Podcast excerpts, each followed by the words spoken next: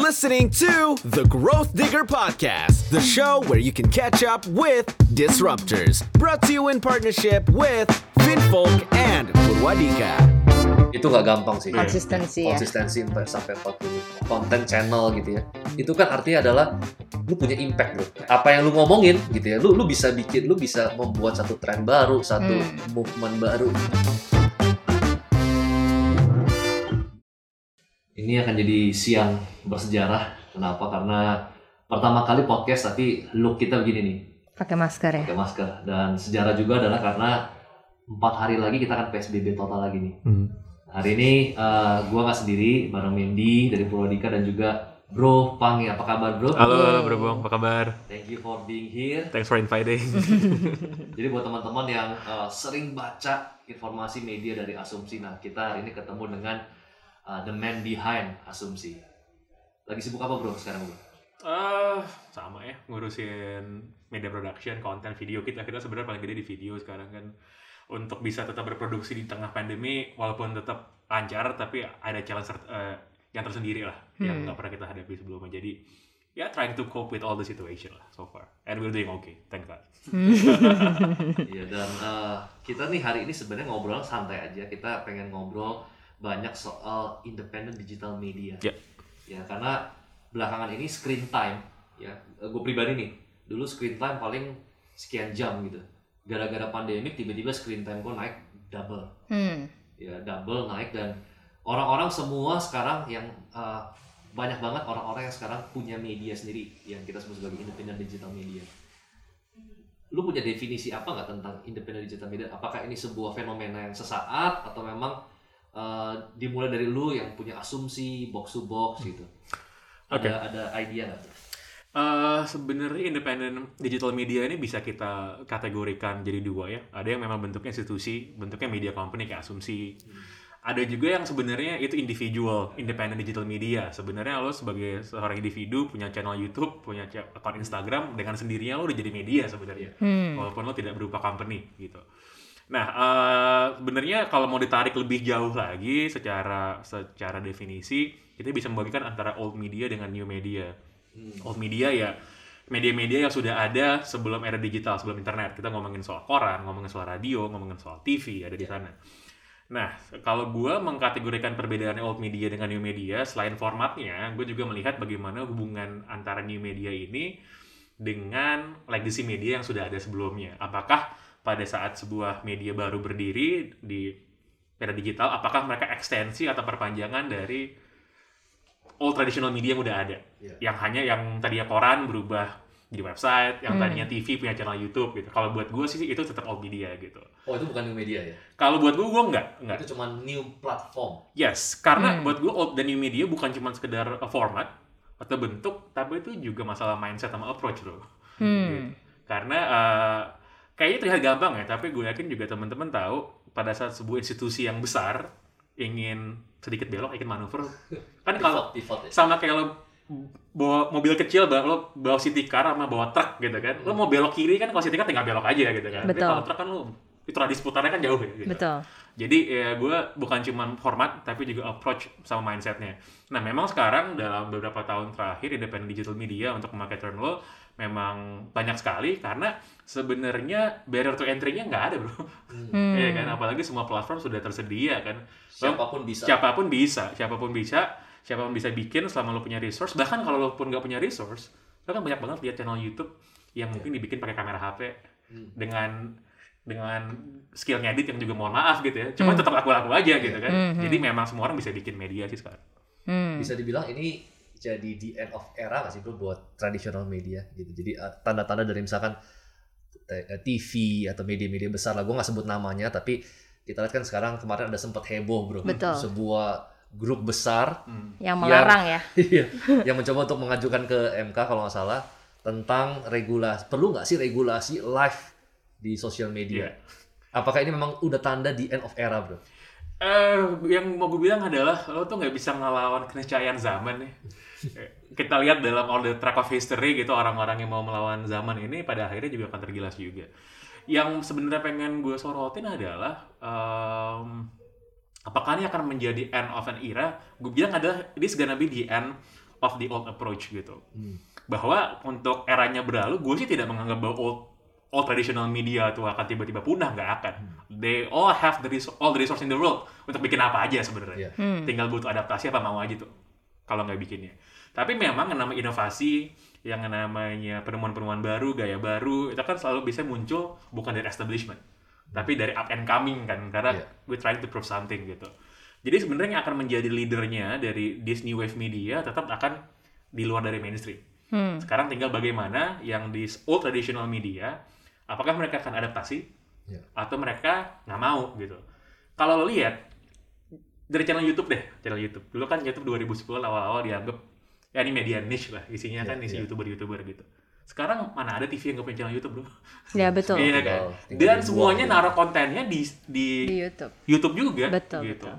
Jadi kalau gue memahami media ini kan sebenarnya bukan bukan the end kan, tapi the means to get to the end gitu. Kalau end lo adalah untuk mencapai audience, ya apa pun bisa termasuk juga dengan new media ini. Jadi sekali lagi untuk menjawab pertanyaan lo, gue nggak merasa ini ini akan menjadi kepunahan dari old media, tapi ini kepunahan dari cara-cara kerja yang lama sih, Ya, old approach ya. old approach ya. Hmm. Kalau lu men, lu biasanya kalau eh, lihat asumsi atau lihat media gitu, Mm-mm. platform apa sih yang paling lu sering pakai? Gue terus terang sih kalau misalnya tuh ya pasti YouTube YouTube. gitu kan. Cuman gue juga nggak se- segitu seringnya juga sih baca berita sih bang. Podcast? Podcast ya kadang-kadang juga dengar, tapi ya itulah karena sambil kan juga ngurus kerjaan, ngurus anak. Memang sekarang lagi shifting banget kan. Tapi memang karena udah kenal sama pangeran juga, gue jujur juga ngeliat dia kayak eh, yang gue suka ya karena gue juga running sekolah digital. Gue ngeliat kayak Pange juga banyak mengabsorb te- teknologi gitu kan, eh, using digital platform dan dia berhasil juga gitu. Nah itu yang menarik juga, gue pengen nanya juga sama Pange gitu. Ada nggak yang lo lihat dari old media yang berhasil untuk terus beradaptasi? Karena kan kadang-kadang udah mindsetnya eh, customer gitu ya, kadang-kadang udah kebentuk gitu. Tapi ada nggak sih salah satu contoh yang old media yang sampai hari ini tuh terus bisa catch up gitu, tanpa customernya tuh sadar gitu? Hmm, gue pakai contoh di luar aja ya, jangan di Iya. Indonesia ya. Iya. Di Indonesia ntar ada sirik gue gak sebut namanya. Iya luar aja luar gue aja. pakai contoh dua media, kebetulan gue juga berlangganan sampai sekarang. Dan gue bayar. Contohnya ada New York Times di US, sama Guardian di Inggris. Ini dua-duanya punya bisnis model digital yang berbeda. Kalau New York Times, dia bikin paywall. Lo bayar, gue nggak tahu sekarang berapa ya, satu atau dua, dua dolar per, per bulan. Iya. Lo boleh baca sepuasnya. Gitu. Sementara kalau model Guardian adalah dia nggak bikin paywall, tapi bikin membership model. Kalau lo suka, lo bayar lah. Gitu. Kira-kira seperti itu. Nah, em, ini sebuah model yang tadinya dinyinyirin sama banyak orang, orang nggak mau lah, ngapain sih bayar buat baca konten dan baca ya mereka kan basisnya tuh bukan video kayak asumsi, tapi baca artikel gitu. Dan ternyata orang mau, kenapa? Karena memang brandnya berkualitas. Sekarang pertanyaannya adalah apakah di old media ini, kayak gue tadi bilang, apakah mereka mau adaptasi approach yang baru atau enggak? Seberapapun konyolnya terlihat di awal, gitu. Eh, dalam ada satu podcast bagus nih, podcastnya Fox Media tuh Recode, khusus soal ngomongin media digital seluruh dunia. Lalu CEO-nya, ah, outgoing CEO-nya New York Times, namanya Mark Thompson, dulu dia dari BBC terus dia ke New York Times. Dia tuh bisa bikin uh, subscribers bayar New York Times tuh dari sekian ratus ribu jadi sekian juta gitu dalam tempo waktu 8 tahun. Terus dia ditanya, apa formula lo sehingga lo sebagai sebuah media dinosaurus gitu New York Times sudah satu tahun lebih, kenapa lo bisa sukses sekarang? Dia bilang, satu adalah media tuh jangan mengulangi kesalahan yang dilakukan oleh media lainnya di tengah-tengah disrupsi. Apa? Di tengah disrupsi lo bukan yang memperkokoh fondasi lo lo malah ngekat workforce lo yang paling berguna yaitu apa? Jurnalisnya yang bikin konten. Gitu kan? Nggak di level levelin kan? Kalau mereka malah hiring baru. Yang kedua adalah sebagai media lo harus approaching uh, tech jadi selain jurnalis yang harus lo hire tuh data scientist computer engineers. Jadi gue melihat itu oh iya bener juga. Jadi masalah dengan media sekarang buat gue itu bukan masalah content creation. Menurut gue kita nggak punya masalah bikin konten yang bagus nggak? Semua orang tahu. Gimana caranya media ini memahami behavior user atau audience yang berubahnya ini cepat banget? Betul. gitu. Nah tanpa ada apa ya tanpa ada perasaan yang legowo dari yang punya media termasuk gue juga bahwa audience akan selalu lari lebih kencang daripada gue tanpa ada perasaan itu lo nggak akan bisa mengerti nih mereka ini maunya apa sih audiens Mhm. gitu. Jadi eh, kalau pakai contoh sih dua tadi itu ya. Gue bisa ngasih contoh lain misalnya satu media yang jadi inspirasi gue pas gue bikin asumsi itu ada Vice di US ya kan. Vice itu kan awalnya adalah majalah skateboard majalah punk di Montreal gitu. Dia awalnya cuma majalah, berubah jadi website, terus tiba-tiba dia bikin video lebih banyak dan dia salah satu media pertama yang meng, yang mengutilize YouTube dengan sangat-sangat serius gitu. Jadi sebenarnya YouTube tuh juga agak ngutang sama Vice karena yang taruh konten bagus di YouTube pertama kali itu mereka-mereka Oh, lainnya. pioneer. Oh. Pioneer ya Oke. gitu. Nah, eh, pada akhirnya eh, itu menunjukkan sebenarnya mau lo old media yang benar-benar legacy kayak New York Times atau kayak Guardian atau yang media-media alternatif kayak Vice, selama lo bisa ngerti audiens lo maunya apa, mereka akan bergerak ke mana dan apa yang mereka suka dan gak suka. Buat gue, gede atau kecil, seberapapun banyak yang lo miliki dalam bentuk resource, kalau atau konten lo jenis apa pun, buat gue sih harusnya nggak masalah. Jadi memang kalau orang bilang media itu bisnis konten, buat gue tuh nomor dua. Bisnis orang karena audiensnya ini kan sebenarnya yang paling penting gitu. Hmm. Jadi nggak ada masalah dengan konten ya. Buat gue nggak ada masalah dengan konten gitu. Karena kita tuh banyak melihat konten bagus nggak laku bro. Banyak. Iya, Banyak. betul, betul. Jadi masalahnya itu bukan bikin konten. Tapi gimana mengerti audiens yang akan mengkonsumsi konten lo ini. Bagaimana Hmm. baca demografi audiens dan menariknya nih demografi audiens di setiap platform kan beda-beda nih. Betul, betul. Demografinya YouTube itu beda, demografi Instagram beda, kemudian uh, podcast dan terakhir ada lagi nih yang baru yaitu TikTok Iya.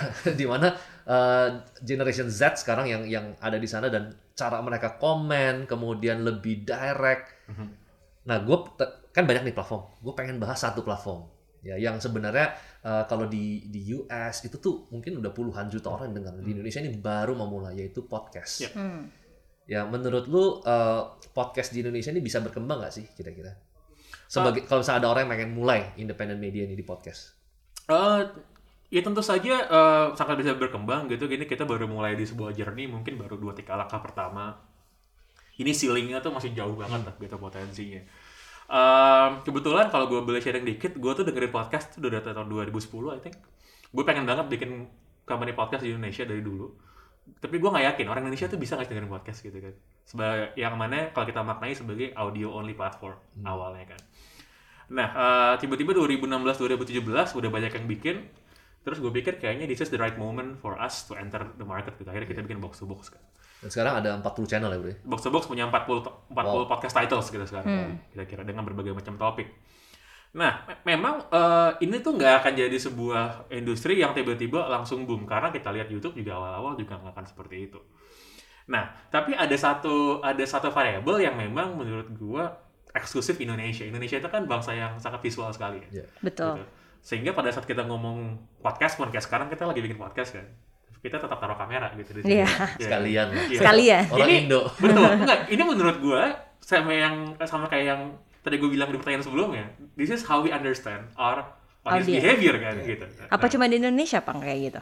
eh, kecenderungan iya, kecenderungan iya. Gua kalau yang lain itu eh, men- menjadikan YouTube itu sebagai secondary sih menurut gue. Jadi lo bikin lo rekaman podcast, kemudian lo bikin YouTube, mungkin lo ambil 1-2 menit untuk bikin klip teaser menarik. Tapi Udah tetap gitu lo lempar ke podcast lagi gitu iya, ya. iya. Karena kan kalau kayak di Inggris atau kayak di Amerika di negara-negara yang dulu ada podcastnya, konsumsi paling gede podcast itu kan pada saat lo commuting kan, Hmm. di luar di jalan Betul. gitu. Di sini justru enggak bu. Datanya gue, gue kemarin sempat sempat bikin market research, orang paling banyak dengerin podcast tuh di Indonesia itu di rumah sama di kantor. Oh iya, Iya, di justru rumah during work. Nge-gym juga, nge-gym. Gym juga iya, iya. Cuman paling enggak di tempat di mana mereka static bukan lagi on the move gitu. Oh. Bukan lagi on the move iya iya. gitu.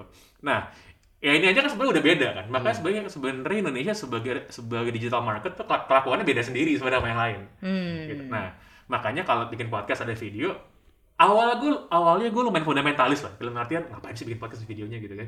Lama-lama enggak lah kalau lo nggak mau kelindas sama orang lain, ya lo ikutin aja usernya maunya apa kan. Iya kan? Gitu. Nah, cuman memang eh, audio only platform ini buat gue akan akan akan butuh waktu lah untuk jadi sebuah hal yang secara default eh, akan dipergunakan oleh orang. Karena gimana pun kalau kita ngomongin streaming platform audio, itu kan bukan top of mind orang biasa ya di Indonesia pada saat lo ingin konsumsi obrolan atau talk show. Betul. Paling gede lah akan ke mana sih? Ya akan ke YouTube. Ke YouTube. Akan ke YouTube. Karena yang gitu. tadi visual tadi kan, mereka lebih seneng kayak ngeliat Mm-mm. ngobrolannya kayak gini di video. Belum lagi Capture ditambah dengan faktor-faktor lain yang kayak misalnya lo ada ada telco operator yang ngasih kuota data gratis kalau pakai YouTube gitu kan. Itu kan juga sangat-sangat membantu sebenarnya buat mereka konsumsi YouTube gitu. Jadi jangka apa namanya perjalanan itu masih jauh menurut gua, tapi it's a very encouraging industry. Eh, dan buat gua sama seperti tech innovation apa pun dalam bentuk platform, sekarang nih menurut gue kita baru akan masuk ke honeymoon period sih gitu Hmm.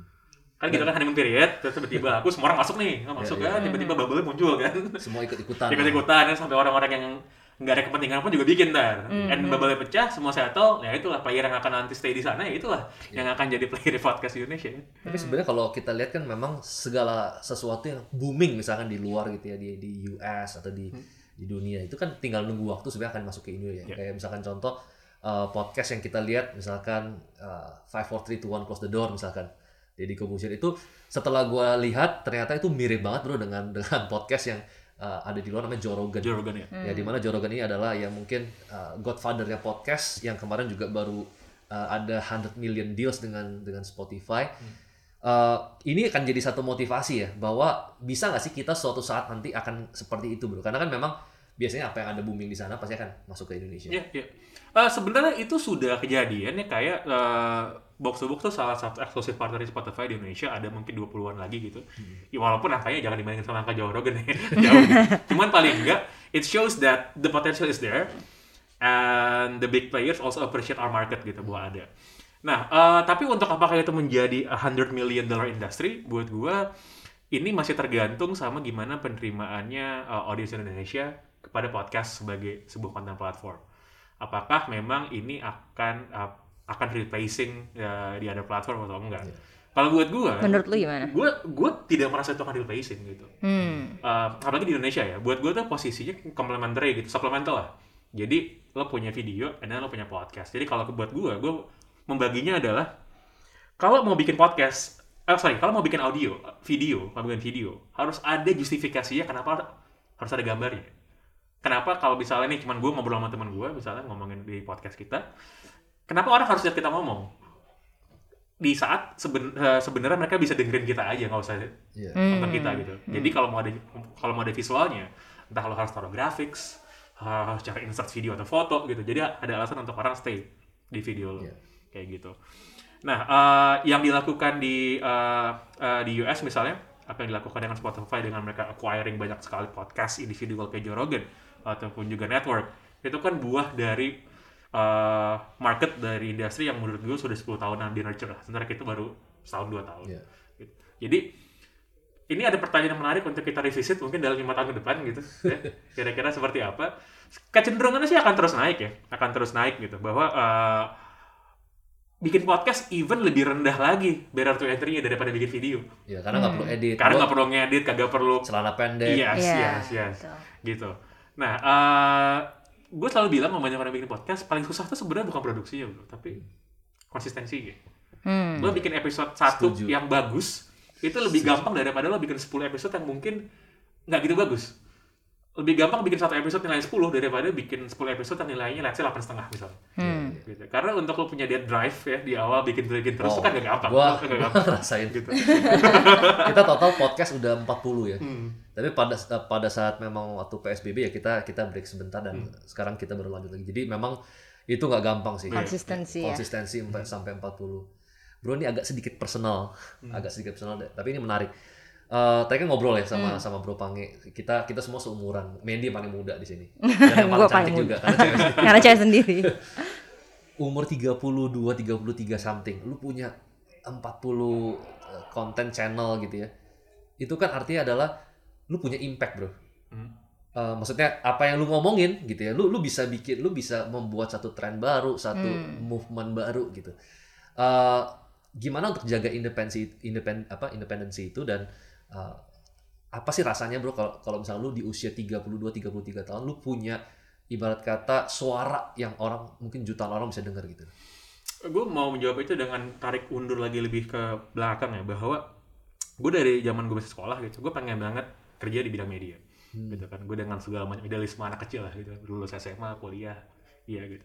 And then di setahun dua tahun setelah gue mulai kerja jadi gue mulai kerja itu pas gue masih kuliah gitu kan as a full time journalist and then the reality hit me gitu you cannot you cannot actually make a living gitu ada kayak working in media gitu kan bahwa the only way untuk bisa stay dan di uh, dan bisa bekerja di bidang ini karena gue emang suka adalah to have your media sebenarnya gitu. Hmm. Nah, uh, sebenarnya yang gue lakukan adalah gimana caranya? Gue gue ini orang yang sangat percaya bukan some individual strength, tapi building a team and sebuah ekosistem. Gitu. Karena gue udah sudah banget sebuah sistem yang hanya berujung sama satu individu itu fragile banget sebenarnya.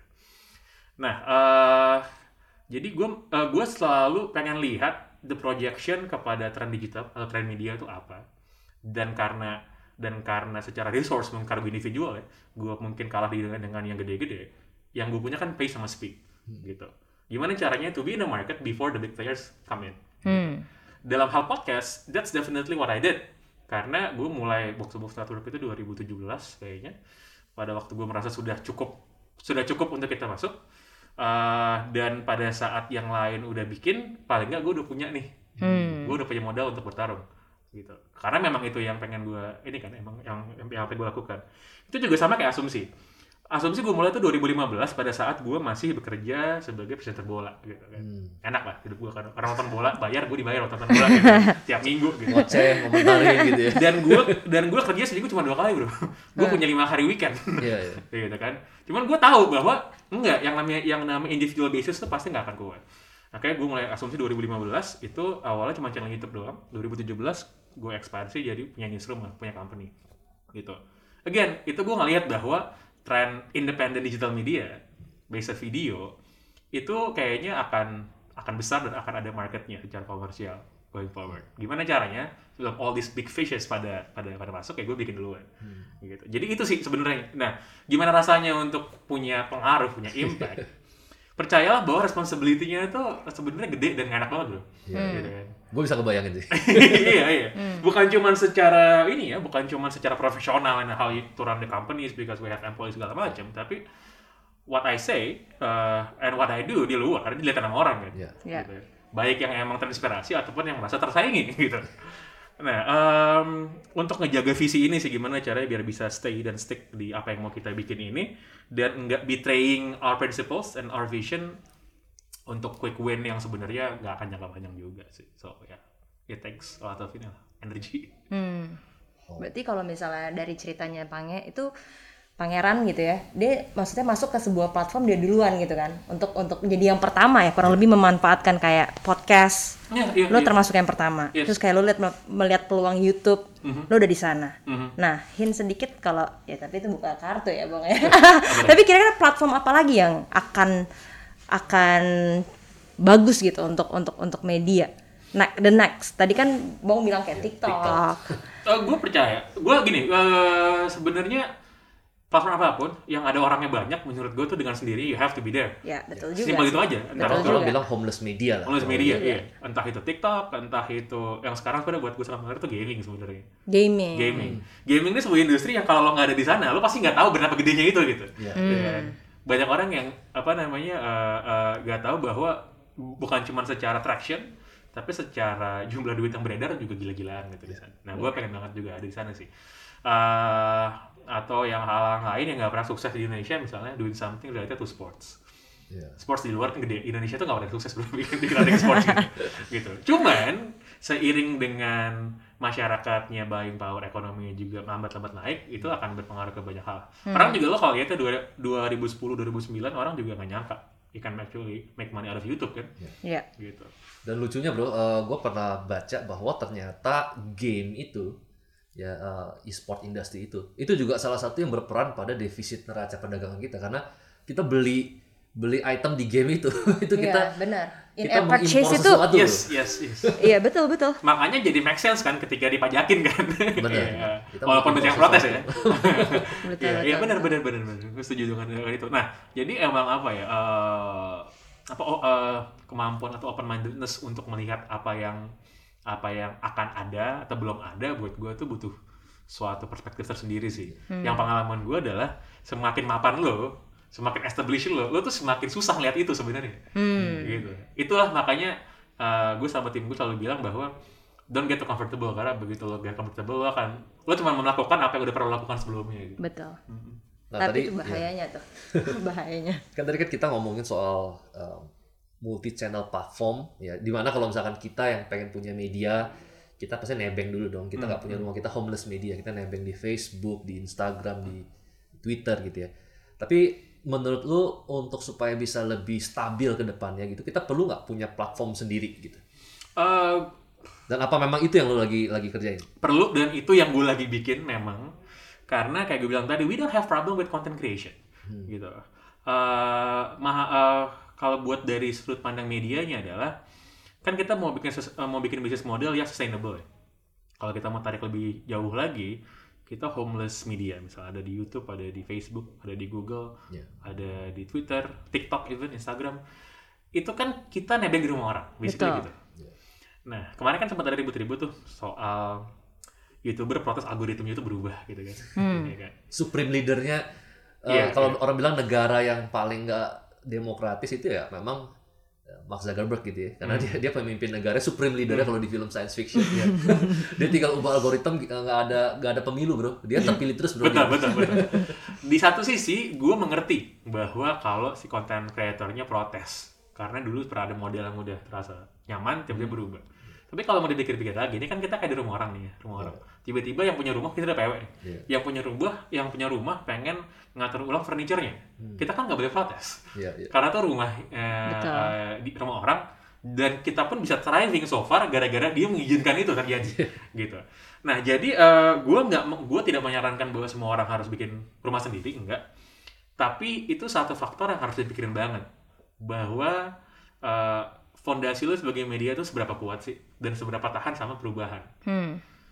Mungkin kalau ada industri yang jenis perubahannya buat gua terlalu kencang bahkan ya itu ya ya media bisnis sih lo nggak tahu kira-kira akan bisa tren topiknya seperti apa cara konsumsi usernya seperti apa platform apa yang lagi rame gitu beberapa tahun lalu salah satu platform pada ada pernah, pernah pakai ASFM Gue nggak. Ya, Tapi lu pernah gue gue pernah lihat gue pernah lihat Lo pakai ya? gue pakai gue Lo pakai pakai kan?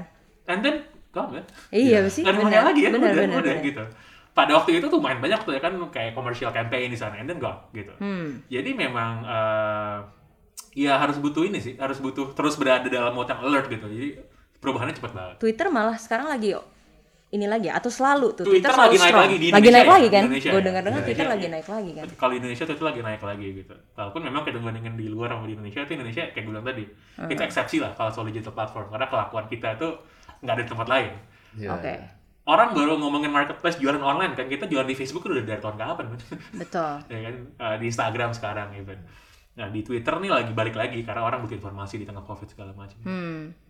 tapi plan lo sendiri ke depannya nih pang lo akan punya rumah sendiri dong berarti Ya ya, gue lagi build, gue nggak bisa cerita terlalu banyak, tapi kurang lebih gue lagi building sebuah platform yang bisa bikin konten distribution kita dan juga dan juga audience kita bisa lebih bisa lebih sustainable lah. Karena kalau kita bisa sustain itu secara komersial juga secara bisnis juga akan lebih sustain juga.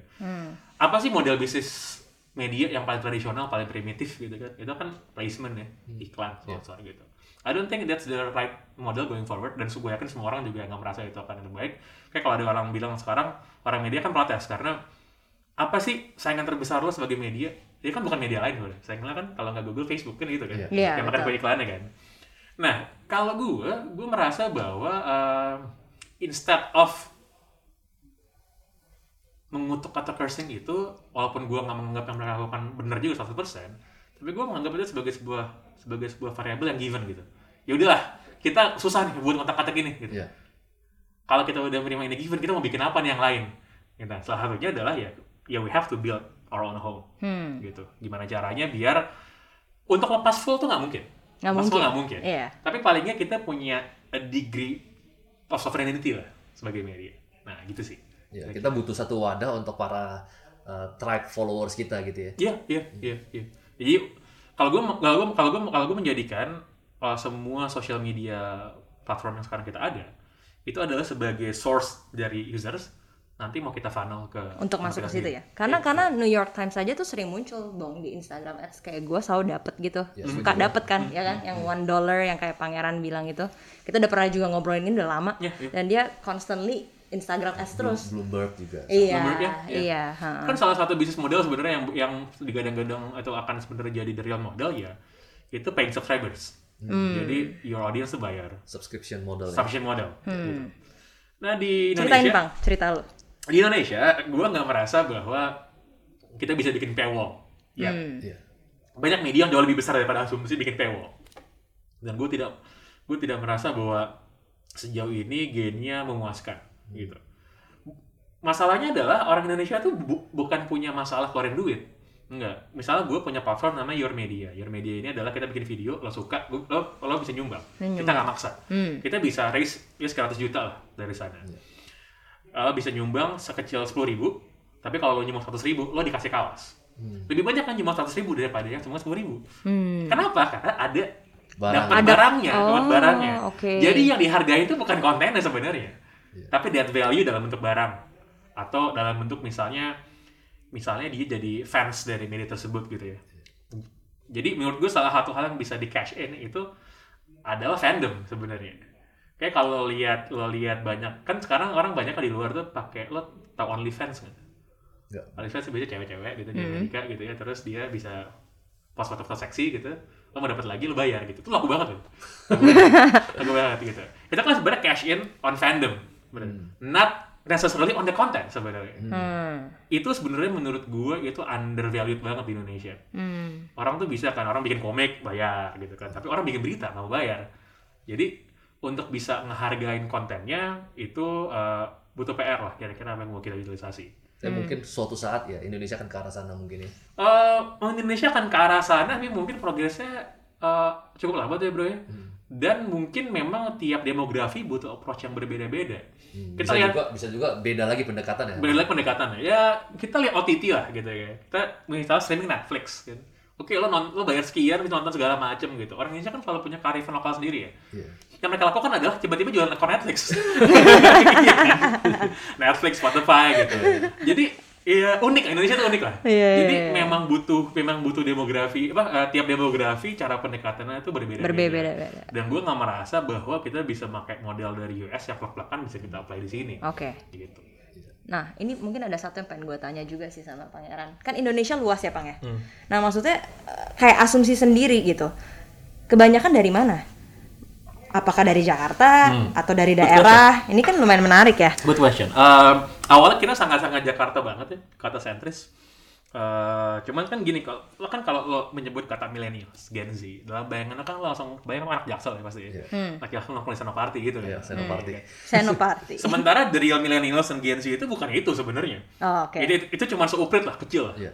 Sementara lo ngomong sama orang yang mungkin lagi bayar cicilan rumah di Kendari gitu atau di Brebes gitu kan itu, itu juga millennials juga gitu, Iya, gitu juga. benar. nah jadi gimana caranya kita bisa menjangkau semua orang biar nggak bikin bubble sendiri di Jakarta betul asumsi itu punya dua program yang baru kita gas tahun ini namanya distrik sama kerah biru. Hmm. yang distrik itu kita ngepotret sebuah daerah lalu kita kulitin dan gue emang nggak mau daerah yang bagus-bagus. Gue gue nggak mau Senayan Menteng gue nggak mau. Gue pengennya Tanjung Priok Manggarai Tambora gitu. Cawang Cililitan gitu. Hmm, hmm. nah sama satu lagi namanya kerah biru. Kerah biru ini kita ngomongin profesi blue collar. Sektor kerjaan formal. Kuli panggul eh, kemarin kita tukang jahit di bawah kolong jembatan. Hmm. Supir angkot perempuan gitu gitulah nah gue mendapati setelah kita ngangkat topik ini tiba-tiba demografi audiens kita jadi membesar sekali. Kelihatan dari apa? Dari komen-komennya. Hmm. yang komen tuh ya maaf kata alay. Iya. gue emang pengen embracing alay karena if you can uh, attract the alay man lo menang men iya kan kalau lo bisa dapet satu ceruk pasar yang paling yang Alay. paling besar ya lo akan menang gitu Jadi dengan kata lain maksudnya Indonesia tuh mostly alay ya, Bang ya? Iya, iya kalau menurut gue ya. Nah, tapi kalau orang lain merasa dia nggak mau embracing itu, gue malah pengen embracing itu, man. That's that's the biggest target market sebenarnya. Iya. Nah, gimana caranya biar kita bisa ngomong pakai bahasa mereka? Hmm. Hanya kalau gue, gue tuh akhirnya kalau dulu kan gue pongah ya punya ego, gue bikin konten bagus, lo nggak ngerti, salah lu gitu. Kalau gue sekarang gue bikin konten bagus, lo nggak ngerti, salah gue, salah gue. Karena gue, gue nggak bisa gue setuju banget. gue nggak bisa ngomong pakai bahasa lo soalnya gitu. Nah setelah gue melihat bahwa uh, traction asumsi tiba-tiba berubah jadi lebih gede lagi gue merasa oke kita melakukan sesuatu yang yang benar nih. Kita nggak ngomong sama bubble kita doang Hmm. jadi kita udah lebih luas lah sekarang Tapi Jangkauannya. itu nggak akan nabrak, Pang. Sama? Maksudnya dari target audience, for example nih, misalnya tadinya nonton lu atau baca dan segala macam itu adalah target market yang bahasanya nggak alay gitu. And then lu karena mau menangin market size yang lebih besar, which is alay itu, apakah lu nggak takut gitu? Akan akan ada belang-belang. Eh, paradigma gue adalah kita harus punya sesuatu untuk semua orang gitu. Jadi untuk ini lu punya sesuatu, untuk kalangan lain lu punya sesuatu juga. Dan kalau dalam konteks YouTube itu dimungkinkan. karena lo percaya atau enggak dan ini memang menjustifikasi keluhan banyak youtuber ya Eh, sekarang memang orang yang akan lebih banyak nonton lo di YouTube adalah orang yang nggak subscribe channel lo gitu Hmm. dalam kata lain orang yang nggak kenal lo siapa jadi orang yang kenal lo udah akan nonton lo gimana caranya sekarang lo bisa dikonsumsi orang yang nggak kenal lo kan itu sebenarnya. Hmm. nah makanya gue pikirin gitu gue pakai strategi bikin konten-konten Iya. yang lebih Tapi untuk untuk untuk yang kita nih misalnya nggak alay tapi somehow tuh lebih gampang untuk kita juga ketawa soalnya sama konten yang agak alay tapi lebih susah alay masuk ke konten yang lebih ngejelimet gitu loh maksud gue ya kan? Betul. kadang-kadang kayak Eh, gitu.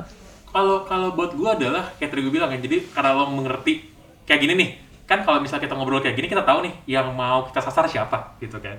Nah kalau kita mau mau menyasar yang lain ya kita bikin yang jenis konten yang berbeda juga gitu. Iya iya seperti itu That's why lu punya multi channel gitu ya, multi multi platform dan multi title. Betul bahkan walaupun mungkin let's say saya sama gitu tapi berbeda platform Instagram sama YouTube atau sama Twitter ya itu beda banget gitu kelakuan orangnya juga itu behaviornya berbeda-beda banget Iya, iya. Dan itu gue gue juga coba sih. Gue sebenarnya bikin TikTok. Gue ada TikTok juga. Walaupun gue bukan orang TikTok, gue gak bisa ngedance juga. Cuma gue pengen belajar aja bahasa mereka gitu. Dan gue coba gue bikin video yang gue bikin video bengong, bengong, literally bengong apa-apa itu bisa 4000 views. Terus gue bikin uh, uh, video-video yang pendek itu sampai 400 ribu views. Padahal follower gue cuman di bawah 20 ribu. tapi konten lo itu memang konten TikTok yang gue bilang itu bang Benar. Iya, iya, Pada- iya, bener. Padahal di Instagram orang akan ngelihat gue kayak ada dua kepribadian nih orang Betul. kayak di film Split nih. betul betul ini di Instagram karakternya gimana di TikTok karena gue pengen pengen research aja gue pengen tahu gitu. nah eh, mungkin sebagai penutup doh ini gue satu satu pertanyaan terakhir buat buat Bro Pangi Eh, lu kan punya new media new media di usia muda kira-kira di di media-media lama yang kita sebut sebagai old media atau mungkin old media yang sudah punya new approach ada nggak pihak-pihak yang nggak happy loh hmm. Eh banyak sih bro gitu ya. Tapi menurut gue itu sesimpel karena kenyamanannya atas semua me- atas sebuah metode yang sudah dipakai berpuluh-puluh tahun harus diganti gitu. Tapi kalau nggak happy aja kan? Maksudnya di era di dalam semua era ketika sebuah media baru muncul yaitu terjadi disrupsi yang akan bikin sesimpel orang yang mau adaptasi udah hilang aja udah. Sesimpel itu aja sih. Dulu juga waktu pertama kali pertama kali mesin cetak di bikin sama Gutenberg di Jerman gitu ya kan tiba-tiba yang di print sama dia pertama kali itu kan, itu kan Bible ya Iya. tiba-tiba ada orang biasa bi- dia bisa Bible sendiri gitu. Itu kan juga terjadi disrupsi juga kan sebenarnya kan? Lo juga berlaku itu di TV di koran juga sama gitu. Jadi kalau mau dibilang happy sih gua berbaik sangka ini bukan cuman ini bukan urusan karena privasi keganggu bukan itu.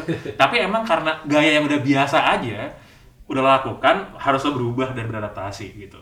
Dan kayak gue bilang tadi semakin gede kendaraan lo semakin susah tuh beloknya tuh. Hmm, pasti itu. Gitu heeh. Kalau misalkan ada teman-teman kita yang dengar podcast kita hari ini, mereka ingin bikin independent media uh, channel misalkan, apa advice dari Bro Pangi untuk mereka yang memang gue pengen nih jadi jadi punya suara nih, voice of the voiceless. Hmm, apa ya? Jangan kalau bro susah bro. Eh, cuman kalau emang pengen gini, eh, kayak gue tadi ya, itu mindsetnya nomor satu adalah you're dealing with with the people, bukan soal konten. Konten itu nomor dua menurut gue.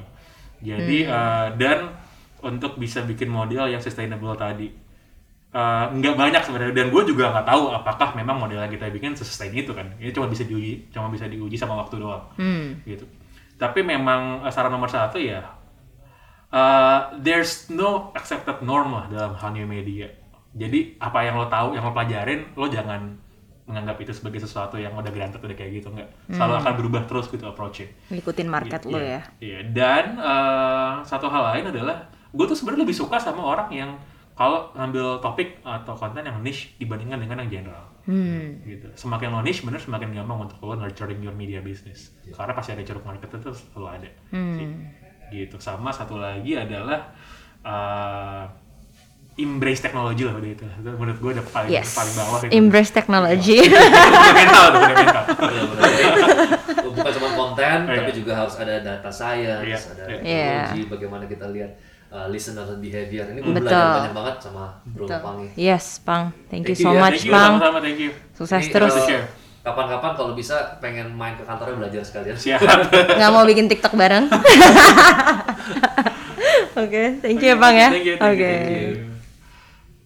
Udah ya. Bungkus ya. Ya, menarik. Bagus.